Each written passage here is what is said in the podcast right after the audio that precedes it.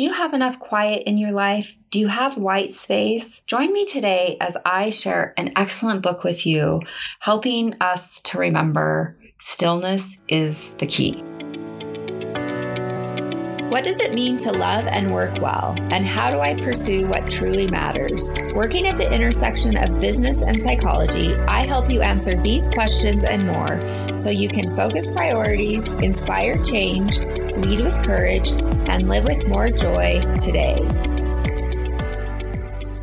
Hi, I'm Dr. Melissa Smith. Welcome to the Pursue What Matters podcast, where we focus on what it takes to thrive in love and work. So, I am sharing a really great book. I read this uh, a few years ago and absolutely loved it. My copy is all marked up. Um, it's the kind of book that you can just leave on your nightstand and come back to uh, because it's got some great truths for us. So, I have reviewed um, other books by this author.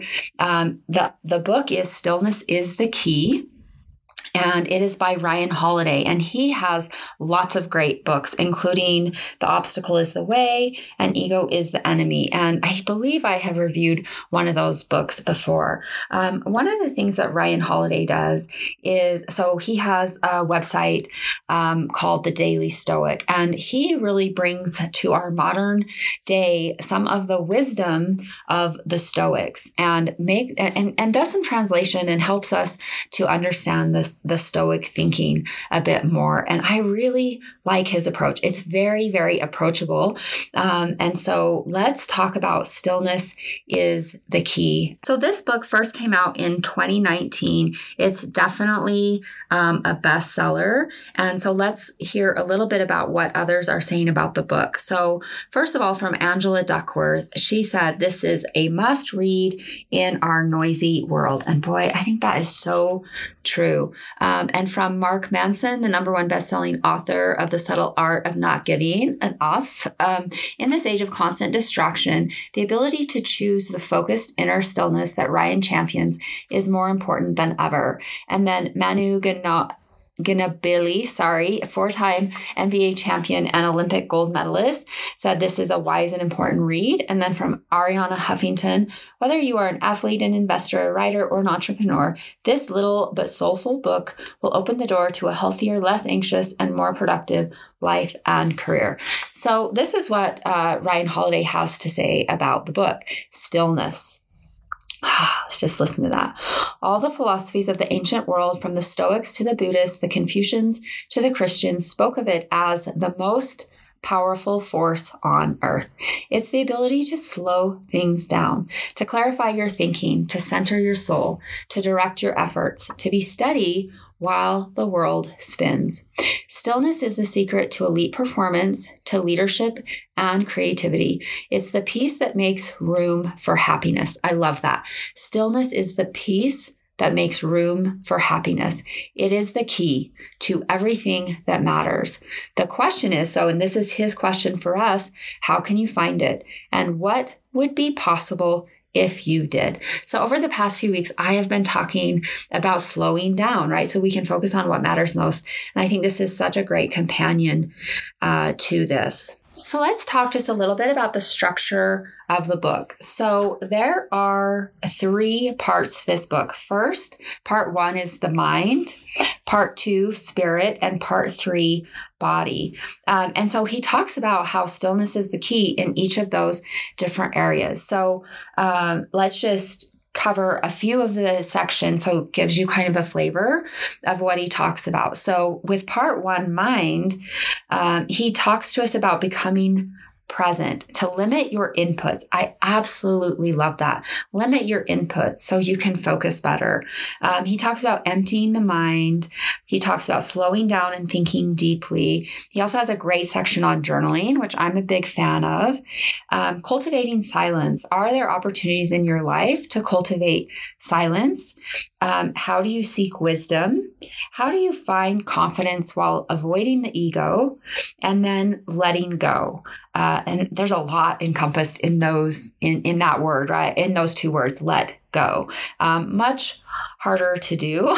Most of us want to let go, but we refuse to. One of the things, um, as we think about the mind, that I often tell myself is, uh, "Do I want peace?" or do I want right? Uh, do I want to be right? And I constantly have to remind myself, I want peace. And when I can choose peace, um, I can let go of things and I can um, avoid things from becoming a problem. And so I think that is a gut check for each of us to ask, what do we really want? Do we want to be right or do we want peace? And that can shift how we interact, not only with ourselves, but also with others. And then let's take a quick look at part two, which is spirit. And so with, with this section, he talks about choosing virtue. He encourages us to heal the inner child, to beware desire, um, to have enough, to be enough, uh, to overcome this consumerism mentality, uh, to bathe in beauty and accept a higher power, enter relationships, conquer your anger. That's a big one. And that all is one, right? And that is a common um, mindfulness um, tenet, right? That all is one. Like you're you're always meeting yourself right that's what eckhart tolle says and then just as a, an overview of part three which is body he encourages us to say no to take a walk build a routine get rid of your stuff i love that one um, i know when i get stressed it's time for me to declutter um, and i'm not a cluttery person but when i clean out my closet which i do about every six months um, i just feel lighter. I feel I feel more still. I feel like I can focus a little bit better. He invites us to seek solitude, go to sleep, find a hobby, beware of escapism, right? So that's something I've talked about recently. These numbing behaviors um, that disconnect us, they don't uh, actually help us to be aware or to find stillness. And then act bravely. So those that's a nice little just overview of what he talks about in the book. Okay, so I just want to share a little bit from the introduction. He says that the call to stillness comes quietly. The modern world does not. in addition to the clatter and chatter and intrigue and infighting that would be familiar to the citizens of Seneca's time, we have car horns, stereos, cell phone alarms, social media notifications, chainsaws, airplanes. Our personal and professional problems are equally overwhelming overwhelming. Competitors muscle into our industry. Our desk, our desks pile high with papers and our inboxes overflow with messages. We are always reachable, which means the arguments and updates are never far away. The new bombards us with one crisis after another on every screen we own, of which there are many. The grind of work wears us down and seems to never stop. We are overfed and undernourished, overstimulated, overscheduled, and lonely. Who has the power to stop? Who has time to think? Is there anyone not affected by the din and dysfunctions of our time?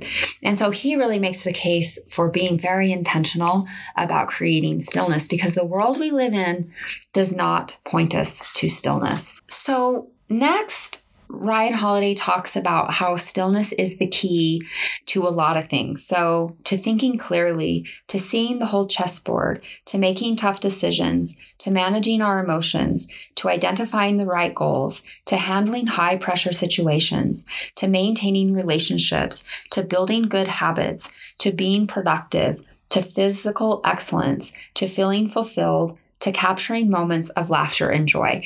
Another word for stillness is awareness, right? Because it brings you into the present moment, which is the only moment where you have any power to make choices, um, to act wisely, which is why stillness is the key to everything. So he says, stillness is the key to, well, just about everything to being a better parent, a better artist, a better investor, a better athlete, a better scientist, a better human being, to unlocking all that we are capable of in this life. He also says that stillness is not some new age soft science. It is something that Eh, that we can see throughout the threads of life. In fact, he talks about an evolutionary system with animals where stillness helps them to survive. So you think about birds.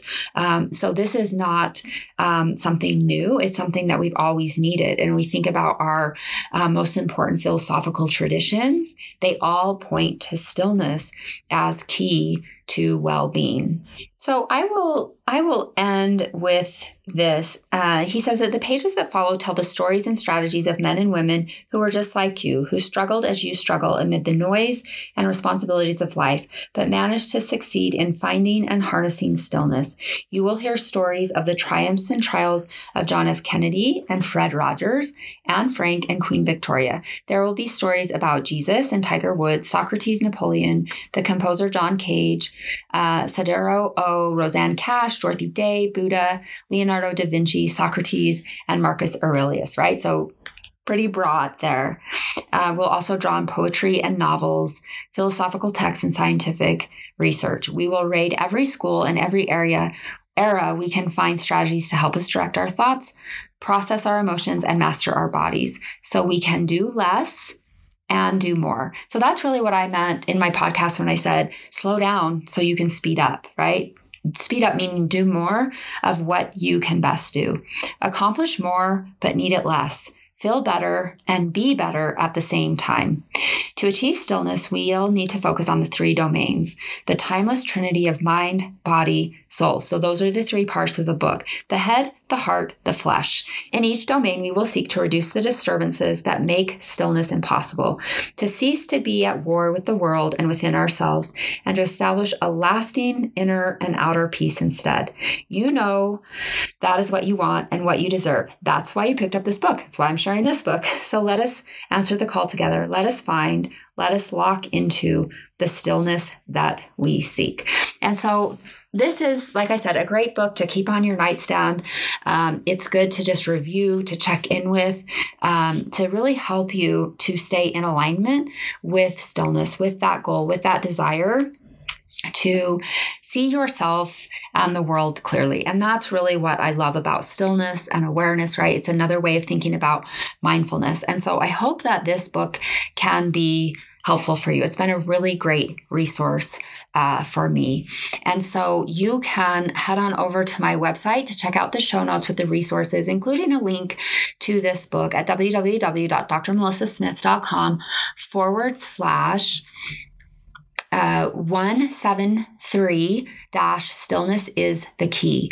Once again, that's www.drmelissasmith.com forward slash 173 dash stillness is the key. Um, I hope that you'll connect with me on Instagram, dr.melissasmith. I'll have more resources from the book there. And I'd love to interact with you there. In the meantime, I'm Dr. Melissa Smith. Remember, love and work, work and love. That's all there is. Until next time, take good care.